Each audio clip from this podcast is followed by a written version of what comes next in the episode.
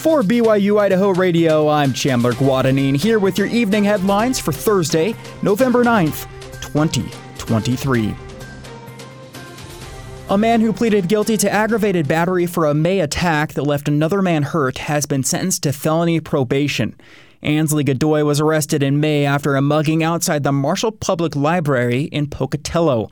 Godoy pleaded guilty to the felony charge in exchange for the dismissal of robbery, grand theft, and fraudulent possession of a stolen bank card. Toward the end of October, District Judge Rick Carnaroli suspended a prison term of five to ten years, choosing instead to sentence Godoy to six years of felony probation. In addition to probation, Godoy was ordered to complete a treatment program and pay over $1,000 in fees and fines. The city of Rexburg is getting set to host the city's annual Veterans Day celebration tomorrow. The event, which will be put on by the Rexburg Chamber of Commerce, is happening tomorrow morning inside the Madison High School Gymnasium. Janelyn Holt, the CEO of the Rexburg Chamber of Commerce, said the theme of the event is our finest heroes.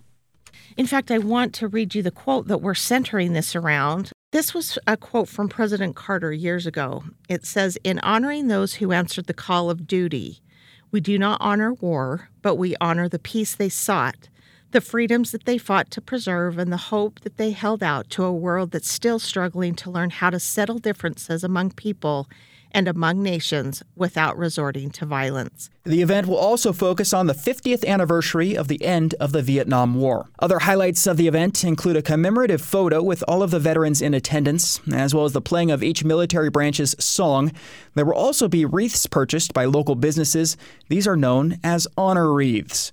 Holt says it is the perfect way to celebrate those people who mean so much to us and the country as a whole. We all have heroes that have fought for our country and, and that we appreciate.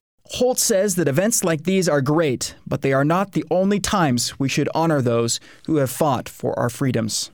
Anytime we see somebody representing something that contributes to the peace of our world and appreciation for our veterans, invite them to this ceremony. If they can't drive, offer to take them. This is our moment to to spotlight them and to really be grateful. Happy Veterans Day and thank you from BYU Idaho Radio. To learn more about the celebration, go to rexburgchamber.org. You can hear our full interview with Janelyn Holt right here on this very podcast feed.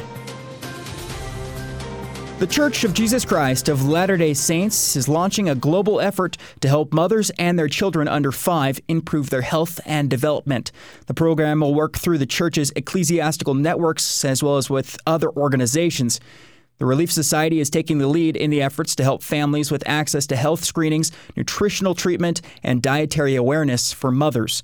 This isn't the first time the church has worked to help mothers and children. The church has a website called childnutrition.churchofjesuschrist.org, which helps educate families about nutrition. In 2019, the church launched a program in the Philippines where children were screened for signs of malnutrition, and parents received training and support about the importance of having a well rounded diet. Last year, the church also donated $32 million to the World Food Program to help provide food to about 1.6 million people in nine countries. The Marshall Public Library in Pocatello is accepting food as compensation for fines. Each non perishable item brought in will be equivalent of $1. The food brought into the library will be allocated to the Idaho Food Bank. Food for Fines is what the library calls this initiative.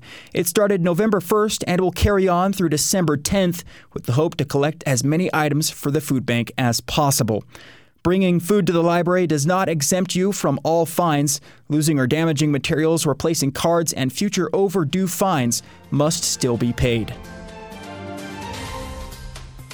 Thanks for joining me. These have been your evening headlines for November 9th, 2023. You can catch more news, interviews, and great content on this podcast feed. Just ask Alexa, Google, or Siri to play the latest BYU Idaho radio podcast, or listen to us for free on your favorite podcast app, like Apple Podcasts, Google Podcasts, or Spotify. I'm Chandler Guadagnine, and this is BYU Idaho Radio.